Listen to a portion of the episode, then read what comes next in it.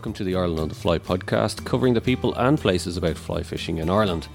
For this week's episode, I speak to the English writer and angler Tom Fort, who has been in love with the River Suir since he was first introduced to it by Niall Fallon in the 1990s. Tom returned to the Suir last September after a 20 year hiatus, realising what he'd been missing out on all this time, and he's vowed to come back after the COVID 19 crisis is gone. I speak to Tom about the Suir, as well as his friendship with Niall Fallon, the well known journalist, editor, and angling writer, and whose son Garrett founded and edits the quarterly Fallon's Angler magazine. I first asked Tom, though, about his latest book, Casting Shadows.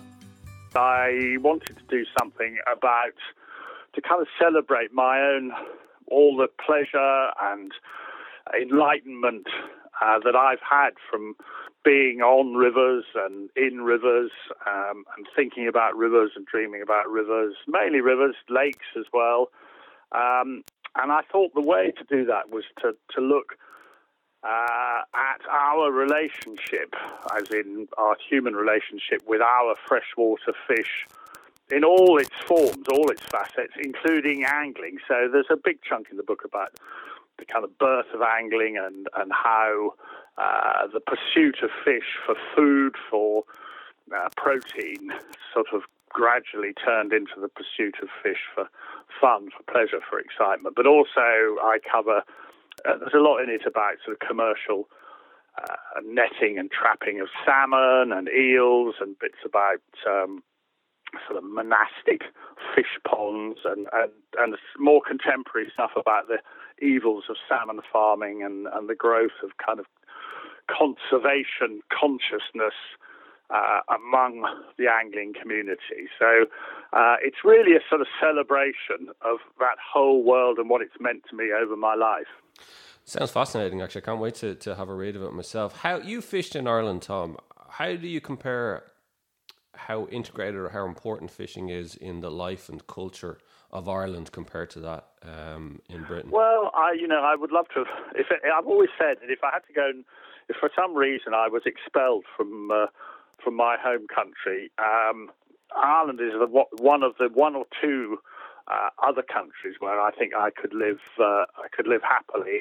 And the the water, the the rivers, the fishing available in Ireland uh, would be a, a huge part of that. I mean, I've only ever been to Ireland as a visitor, and I've been on holiday there, but mainly I've come in order to uh, to go fishing. And of course, you know, the fishing experience in your country is is completely different. It's uh, for a start, if your passion is trout fishing, in this country, I pay you know nearly three thousand pounds a year to have access to really good uh, trout fishing on the chalk streams. Uh, I can come to your part of the world uh, and pay what seems to me almost a pittance to fish on the Suir, uh, which is just one of the greatest trout rivers on the planet. Um, I I've had hugely happy times over many many years in Ireland, mostly mostly pretty unsuccessful, but enough in the way of um, success to sort of bring me back. And I actually came back last September to fish on the Suir for the first time in many, many years. And I was sort of bowled over. It was sort of revelatory to me. I'd forgotten what a phenomenal river it is. Um, and what a, you know, just sitting beside it and looking at it, uh, what an experience that is. If you if you understand anything about how rivers work, the, the richness of the of the river, its setting, uh, and the head of trout in it is just uh, just astonishing. Um, so yeah, they're very different experiences, but uh, I will definitely, having come back to Ireland, um, unless something terrible happens to me, um, I've sort of made a date in my head uh, not to leave it so long again. What what led you to come back after such a long period of time? Well, I tell you, I sort of for quite a few years I used to fish every year in Slovenia, and I had some wonderful experiences in Slovenia. But for for reasons I won't bother to go into, the kind of experience uh, became um, degraded in in some ways, and so I thought, where where I'd like to go away for a trip, I, and I love to fish on my own. I like to fish with friends as well, but I also like to go away on my own. Uh, and so reading about the Suir and, and reliving experiences I had uh, particularly with a very old friend of mine now, long long dead, Niall Fallon, a big big figure in Irish fly fishing, and I kept the sort of memories of the Suir kept on nagging at me. Um, so I got in touch with a guy called Kevin Rowe in uh, Cahir um, and said I was thinking of coming, and he very kindly advised me. And then I came over and he met me and he showed me around. And um, yeah, the weather wasn't, it was boiling hot, really tricky conditions. But yeah, I caught some fish and uh, it was tremendous. We'll talk about the Suir in a minute because the Suir is my own local river, and I know Kevin, and, and I'm a member of the, the Cahir um, Fly Anglers, and it, it is an incredible river. And like you said, I think we take it for granted here, especially with being so close to us and, and how well it fishes. Talk to me a bit about Niall Fallon, how you got to know Niall, because obviously Niall will be very well known to uh, people in the fly angling community over here. Um, a, a, brother, one of my brothers, Matthew Fort, who's uh, a big, big figure on in the food world over here and a judge on TV cooking programs and such like. Uh, a long, long, long time ago, he, at a low ebb in his fortunes, went to uh, live and work in Dublin. And he's a keen fisherman, and, and he and I and our eldest brother did a load of fishing when we were young. Anyway, he went to live in Dublin as a young man, and he was introduced uh, to this distinguished Dublin journalist, Niall Fallon, at some social gathering, and and in the way that you know anglers, whenever they bump into each other, it doesn't take long for them to get round to discovering the mutual interest. And Niall, at that stage, having been a very, very keen fisherman and written a lot about fishing, had actually given up fishing uh, for some reason. And Matthew, my brother, sort of said, "Oh, come on, you know, you've got to show me around." And so he, Niall, showed Matty around. Uh, some waters in County Meath uh, and lakes, and then as a result of that, Matthew invited Niall over to fish with us uh, on the Eden in Cumbria, uh, and we all got on very well together. And as a result of that, he Niall arranged a couple of epic uh, trips to the west of Ireland, to Delphi and Corrib and uh, all those places. Incredibly unsuccessful they were generally. Uh, but the second of those trips involved coming down to the Suir. So I became very uh, I was a passionately keen angler, um, and also because I worked in journalism as well, we got on well on that basis. And he had a great love of fishing books, as did I. Uh, and so I went over and, and, fished with him, and he fished over here. Um, and I learned a huge amount from him. And was the Suir your favourite um, place to come fishing here? It was absolutely. As soon as I can still remember this, we we turned up there to, in Cahir. He had fished there uh, every year for a, for a long time, and he knew the he knew the river pretty well, and he was very friendly with this legendary figure Leamy Farrell, who lived in Cahir, um, who sort of gave instruction to uh, all his disciples who used to come along and ask for advice. And so we stayed at a B&B and, and went down to this amazing river. Now, it's changed since then. It, uh, we can, I can still remember when we first visited, there was a meat factory, a pie factory, I think in or on the outskirts of Cahir, which used to pour this uh, disgusting stream of sort of meat refuse into the river. And it smelled to high heaven. And the whole, from sort of Swiss cottage down, the whole bed of the river was covered in bits of fat and gristle and such like. I mean, the trout didn't mind at all, but it was pretty dire.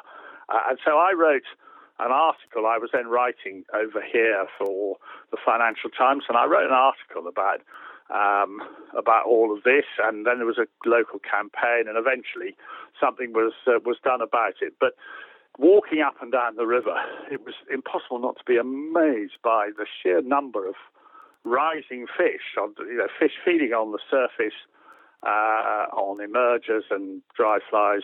Uh, and already by that time in England, those kind of daytime hatches were beginning to uh, decline very obviously. Um, so the Suir gave you this idea of this impression of an incredibly sort of rich river, rich feeding, and bloody difficult fish to catch. They were too difficult for me at that time. But I, I went back a couple of years later with Niall, and we had a great evening on the sedge at Swiss Cottage, and we had good fishing up at Ballycurran, um, upstream from Cahir.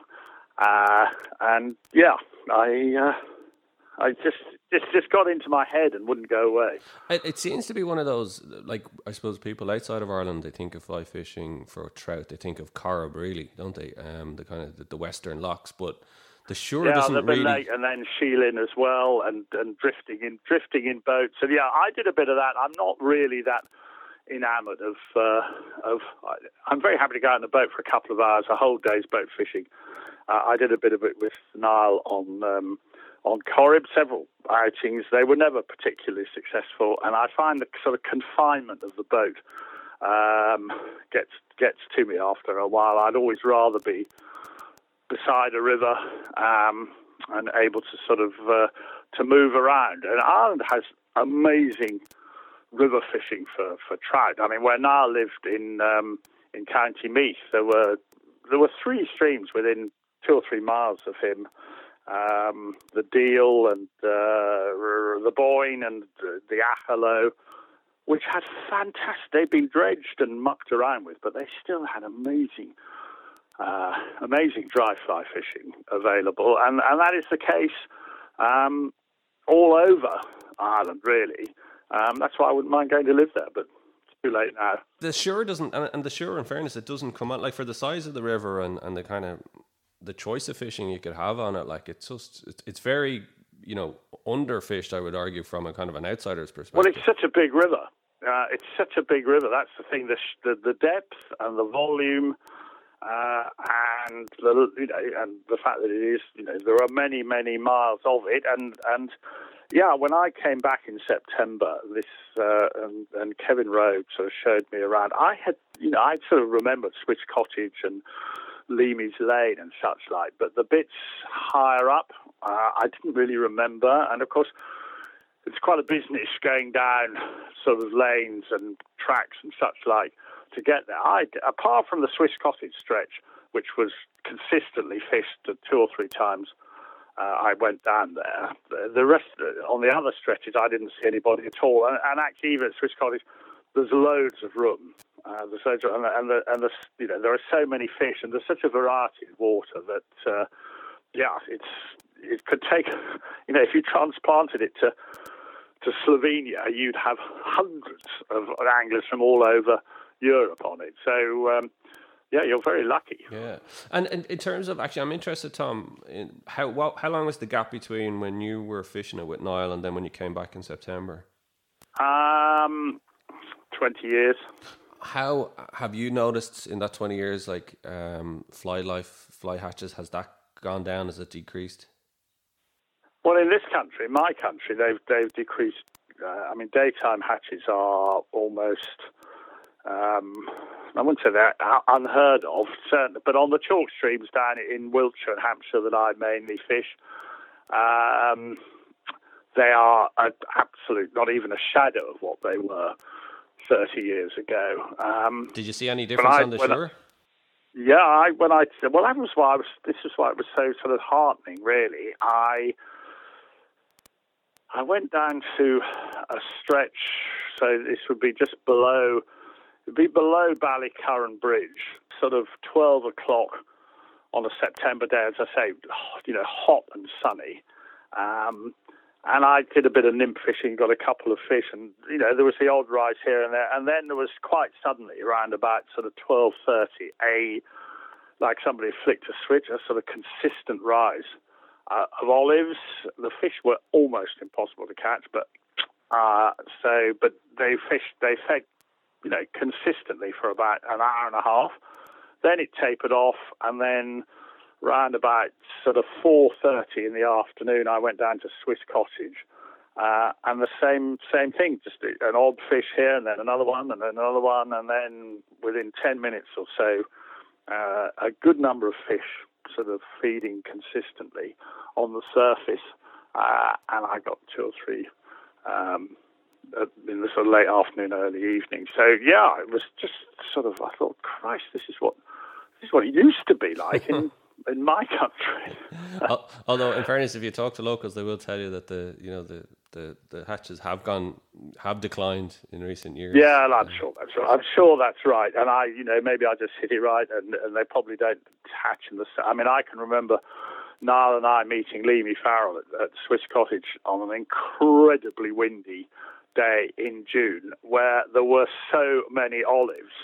Um, it's the only time I've ever tried to fish where the wind was so strong that after you'd cast, the wind took the line off the water into the air. Um, and there were absolute blizzards of olives uh, coming down and being blown in your face and in your ears and, uh, and, and such. And I'm sure that's, uh, I mean, you know, modern farming practices, which I, you know, are, are, certainly at the root of uh, of a lot of this. Um, Ireland suffers from them uh, as well. I think probably what sort of helps for sure is that uh, you know it's so big. Um, uh, you know, it's quite a difficult r- river to wreck. Uh, smaller streams are probably more adversely affected. And it's a quite a challenging river as well in terms of fly Oh fishing. gosh, yeah. I mean, and and and particularly more challenging as you get older because the other thing is that in a lot of places the banks are really high, uh, and you come off the bank and you, you're into water up to your so above your waist, right next to that. And of course, at my age, I'm nearly 70 now. In the old days, I could, I didn't mind, you know, I would sort of scramble around and in and out and, and go over my waders and such and not bother too much about it. But when you get to my age, you know, I use a wading stick. I'm really careful. And getting up a vertical bank out of five feet of water, so I was really careful to make sure I checked on a sort of exit point before I fished anywhere. Um, yeah, so it is. It's it, and and presentation and such like. A, you know, it's it's demanding. You've got to be careful about drag, um, and you know what, and the fly, and, and all the rest of it. So yeah, it's it's, it's very challenging. Wasn't it Lord Grey in his book in the? In yeah, he um, he doesn't actually identify it by name in in his book Fly Fishing, but the but the best bit in it is you know, account of him uh, staying, I think, probably upstream, somewhere upstream from Cahir in the 1880s, I think. And, uh, you know, he reckoned himself, he, he was brought up in Winchester, caught trout on the Itchen, uh, considered himself to be, you know, a, a pretty well educated dry fly man. Went to the Suir and he couldn't catch anything uh, at all um, and was in despair. And then and it's a very good tip for us all to remember, uh, was to keep low and instead of fishing from behind so much to try and get an across angle uh, so that the fly and only the fly goes over the fish rather than uh, the cast or lead as we call them now um, with the fly at the end. So he got them from fishing from sort of as it were sideways on with plenty of slack to get the fly to come, and he, he then he then hit hit gold dust. Mm, mm, that's right. He was. I'm just. I'm looking at the quote here. Uh, there, there were trout visibly and audibly rising, which had never seen an artificial dry fly. They defeated me utterly. I walked and knelt and waded and laboured and perspired under August sun without success. and that was in 1880. well, we've all been there, haven't we? Oh, it's incredible. But yeah, like 150 years later, probably. yeah, yeah, laboured and perspired, and, and he probably leaves out all the kind of cursing and and and, and, the, and the, less elevated aspects of it. But uh, yeah, none of that has none of that has changed. You're a very lucky man living down there. I was thinking, well, I went in September last year, and that was you know that was uh, that's quite a good time to go, but. I kept on thinking about what it would be like to be uh, out there sort of after supper, sort of late June, early July, um, where there must be good hatches of sort of odd blue-winged olives and sedges and, and well, such like. What I was finding actually, Tom, was it was actually nearly dusk, nearly dark. You'd think you'd missed it, and then it would just come on for a few minutes. Yeah, well, I I can remember one evening at with Niall at, at Swiss Cottage, uh, and we went down after dinner. So it was, you know, it was quite late, and I waded across. I waded across the river. He said he fished up the true left bank, and I fished up the true right bank. Uh, within earshot of each other, and, and I could just hear him um, muttering away and and um, sort of splashing and catching. and I got, I think I got about eleven fish, uh, pretty much one after another. And I can remember each time I netted one, I leant forward and my scissors fell out of my pocket into the river, and I then and, and I didn't have the sense to do up my pocket. This happened each and every time. And I waded back. It was completely pitch black, and nearly midnight uh, when I found him. And he, he, he said he had lost count at 20. Yeah, there are some very, very. I, I had a. After Niall died, I went back on my own. I think about a year. He died 20, over 20 years ago. The year after he died, I went. I went back to see his stay with his widow um, and sort of retrace footsteps. So I went down to Cahir uh, and in the evening went up to um, Ballycurran, the bridge at Ballycurran, and sort of walked. Well, I stopped on the bridge. I got there, I think, about nine o'clock or so, and there were so many fish feeding. Uh, and I thought at that, at that time I had sort of worked out to a degree that when fish were feeding hard in the late evening, it was in the sort of early dusk, it was normally blue winged olives, and, and there was a wonderful fly tyer, Alice Comber in in Cahir, who I used to get flies from, and so I had some good patterns, and I thought I'm going to make such a slaughter of these poor, simple-minded Irish trout this evening. So I sort of waded in, and you could see the you know you could see the BWOs coming down in kind of squads on the surface, and anyway, I says I've covered fish after fish after fish and had absolutely no response response at all. By this stage, it was getting quite dark, and I sort of looked down. I thought, what would Niall suggest? Uh, and he'd say, just take a moment to think about it when you're making an idiot of yourself. So I looked down, um, and the surface of the water was completely covered in caenis. Um, and it so happened that Alice, uh, in the Alice Comber, that morning, I'd been chatting to her, and she'd said, "Oh, you know, they're catching a lot of fish on caenis," and I, I didn't really know what caenis were, to be honest. But she gave me, I've still got three of them. Uh, these flies that she tied on size 26, they were amazing things, and and I thought, can I tie this on? Anyway, I managed by an amazing fluke to tie this thing on. Um, and uh, there was a really big fish feeding straight upstream from it. And I thought, why would it take this when the surface is, is completely covered? Uh, and of course, it did. Immediately, as soon as it came down, up it came, uh, and it broke me, uh, and it was too late to put on another one.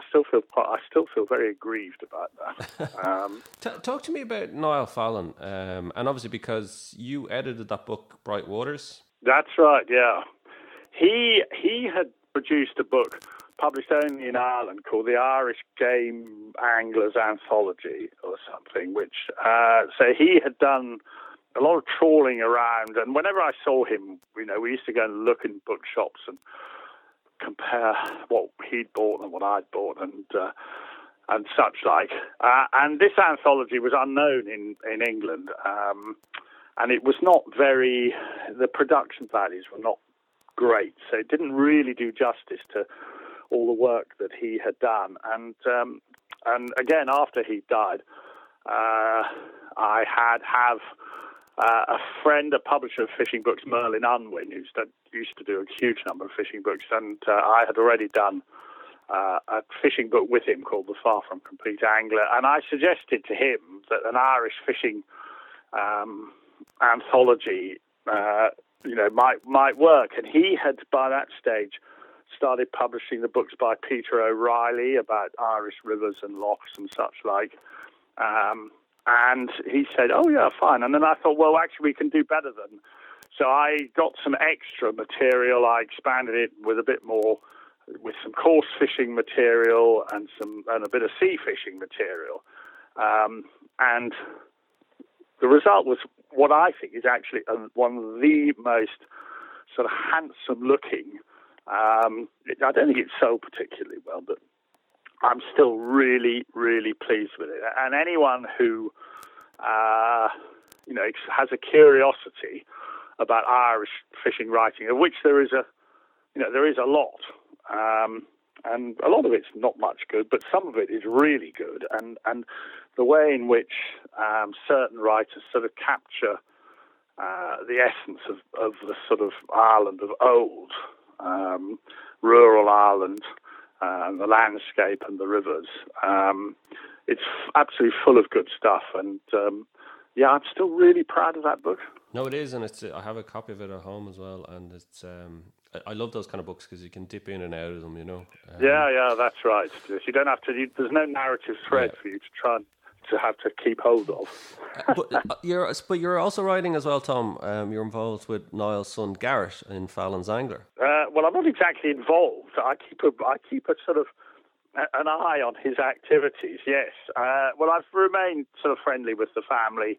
Uh, Niall had a uh, had a brother now also dead called Padraic, who survived him. Padraic was a really big figure in um, financial journalism in London and, and was the uh, chairman of Euromoney, which was a was and is a hugely important, influential sort of financial analysis magazine. But Padraic was also a mad keen fisherman although completely useless at fly fishing. He was really only interested in salmon. So I remained in touch with him and the rest of the family. And then, uh, and I was aware that, that this son, Garrett, who now used to talk about, and I probably, when I was staying there, saw this shambling teenager at some stage, sort of going off to fish for rudd or whatever in the canal. Um, and then lo and behold, he popped up in London. Um, and and uh, with this completely mad idea to start a fishing magazine. Um, and I did my utmost to dissuade him, um, quite ineffectually. Uh, and since then, I, uh, I'm a subscriber and occasional contributor, and whenever I meet up with Garrett, uh, I tell him which writers that you know he really needs to show the door to, and and but it is a good magazine. I mean, fishing magazines are generally pretty terrible, and, and the really good ones don't last very long. The the best of them from long ago, when I was a boy, was a magazine called Creel, which was edited by Bernard Venables, um, and that lasted for about five years and then folded.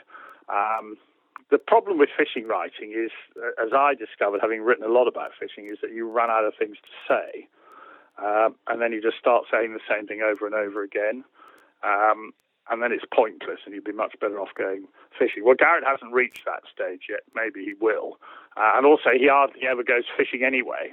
Um, because he's he's uh, he's sort of too busy, so he lives in this sort of fantasy world of uh, sort of make believe fishing, which is uh, which is sort of delivered to him by all these writers. But I must say, he makes a tremendous job of, of production. It's a really uh, his his father would tell him that he was an idiot for doing it and would secretly be extremely proud of him. Well, I think do you know what? In fairness, it's it's found. I think it's found its feet over the last year or two in terms of its personality and its quirkiness, because I think that's kind of what you need. It needs to have that kind of clear definitive personality that's a little bit different. Um, because, like you said, I think the problem is with fishing when you're writing about fishing, whether it's fly fishing, any type of fishing, is you end up say, saying the same things just with different yeah. locations. So it's a that's it, and and you start, and the worst thing is you start going fishing not in order to go fishing, but in order to have something to write about, um, and which which sort of takes the edge off the uh, off the pleasure. And uh, yeah, I think it's. I mean, I, I, I wouldn't. You know, it's a young, younger, younger man's kind of um, pursuit. Uh, I wouldn't want to do it myself. Well, you know, but I, I, I admire him for, for doing it, and I'm just looking at, I'm just looking at it now. I've got a big stack of them here, and uh, yeah, it looks, it just looks good. It looks different. Uh, and I know the people I've got to, to take out subscriptions say, you know, they really, most of them really appreciate it. Mm. And, and in fact, Niall's writings in it is great, are great as well. I'm trying to get him on the podcast. Um, he's a busy man between the day job and doing the magazine, but I do want to get him on to talk about the magazine. Yeah, you've got to get him. I mean, he's he doesn't know anything much about fishing, to be honest. he doesn't know anything. I took him down to the Suir. We went down. We were we were sort of flooded off after one evening, but we went down and um, and I said, look, come on, go, you've got to learn how to, to cast a fly. Your father would be ashamed of you. because he really only knows what to do with a float and maggots and such. And not that there's anything wrong with that. I am not a fishing snob in any way, shape, or form. Um, but anyway, we never got a chance. I thought sort of, well, I got to, you know, I've got to try and steer him um, away from all these sort of smelly baits and wriggly objects. Uh, but we were there, was then the most tremendous deluge, and the river came up about four feet, and that was the end of all fishing. Um, Tom, we'll just finish up. I want to ask you about your writing. Um, I'm a non-fiction writer myself as well, and I just again I'm just looking at the breadth of topics that you've covered from lawn from lawns. Um, yeah, lawns, eels, eels, the weather, the weather, um, boating down the River Trent in a punt. Um, I, I, did a book about travels in Eastern Europe, which actually had quite a bit of fishing in it. I fished around sort of Poland, Czechoslovakia, Hungary, Romania. Um, first of all in 1990, and then again in the 2000s, and did did a very unsuccessful, commercially unsuccessful book about that. Um, yeah, I've covered all sorts. The far, the far from complete angler. Far from complete angler. That was the first thing. That was published by Merlin Unwin, and that was really a collection of stuff that I had written for mainly for the Financial Times, but also various uh, magazines which I collected, and it also had a chunk of uh, stuff um, of the fishing I had done in Eastern Europe in 1990. I went, I travelled around for three months after the Berlin Wall came down, um, and met a whole load of anglers, and was looked after by anglers and taken to obscure rivers and streams in lovely, uh, lovely sort of unknown locations, then unknown locations. Uh, and yeah, so it was a sort of collection of, of, of previous stuff. Um, all the others have been kind of commissioned um, and and written as one, you know, as a sort of um, single narrative, really. Any particular favourites from the ones that you've written? Yeah, the one that was most unsuccessful, the Book of Eels. Um, so eels are. I remain fascinated by eels, and funnily enough, that book, which was a complete flop when it came out nearly 20 years ago, is is about to be reissued. I've, with my publishers who've done Casting Shadows, this book said, "Oh, we should bring out the eels again because it, you know, it's its time might have come. Who knows?" so I did a new introduction for it. But to do that book, I travelled all over. I went. Well, I spent. A, I spent. I made two visits to, to Lough Neagh in Northern Ireland to um, to go out with the uh, the, the, the, eel fishermen on the loch uh, and to see the um, eel trapping operation uh, on the on the Bann on the river coming out of uh, of Lough Neagh. Uh, I went to the States, I went to Italy, I went to France, I went to Denmark, I went all over the place, um, talking to eel fishermen and or experts, people who devoted ridiculous amounts of time and effort to working out what remains, you know, one of our the behaviour one of our most mysterious and fascinating creatures. And it's very reassuring. That book came out 20 years ago. And in the intervening 20 years, despite the fact that people have gone on studying the eel and all research programs, all the rest of it, that, that much about it is still unknown. And long may it continue. How do you convince your publisher, publishers to publish such? I don't know. They're very gullible. do you for, um, for you? But for you, is it a case of you know you come up with a topic you you know you're looking for these kind yeah. of quirky ideas? yeah, wanna... mostly. Uh, I did, I've done.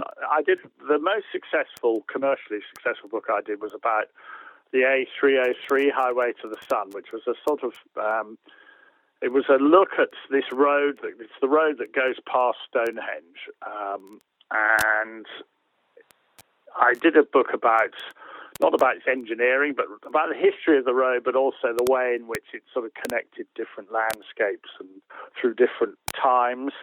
Uh, and the book was extremely successful, and in fact, it's still selling. And that was not my idea; it was suggested to me, and I thought it was a really stupid idea to begin with. And then I fell in love with it, uh, and it became a fascinating book to do, and was a lot of fun to do. And I, apart, among various things, I walked the entire length of the road because uh, which was no fun at all. But it was very. You see things when you're walking uh, that you don't see uh, when you're in a car or even when you're cycling. Um, so yeah, but all the others uh, have been yeah ideas of mine. Um, and, and, what's what's, um, what's uh, next? Have you any plans for next? Uh, I would just say, in, in addition to that, as a result of which I've made virtually no money out of any of them. um, uh, next, I don't know. I'm nearly seventy. Um, each time, it's a very exhausting um, business uh, producing a book. Uh, very, and you get very. I get very anxious about it. So I'm extremely anxious at the moment because the book is just out, and because all the bookshops are shut, and there are problems with distribution and such like. I think it's going to be very hard, for, even for people who want it, to actually get hold of it. But I mean, that's just one trivial aspect of this sort of catastrophe that's overtaken us all. Um, but each time I do it, I think, do I really want to do all that again? And then something starts sort of nagging at me, and um, I get down to it. So yeah, there are sort of things that are nagging at me. Um, I certainly won't write anything about fish or fishing again. Oh, really? That's it. You're done with. You've covered all the. I'm bases. done. I'm done. I've done it. I've done, I've done it. Um, I'll probably, you know, I don't mind. I'm very happy to write something for Fallon's Angler every now and then, but I don't think I, I don't think there's there's room in the book reading world for uh, yet another fish book.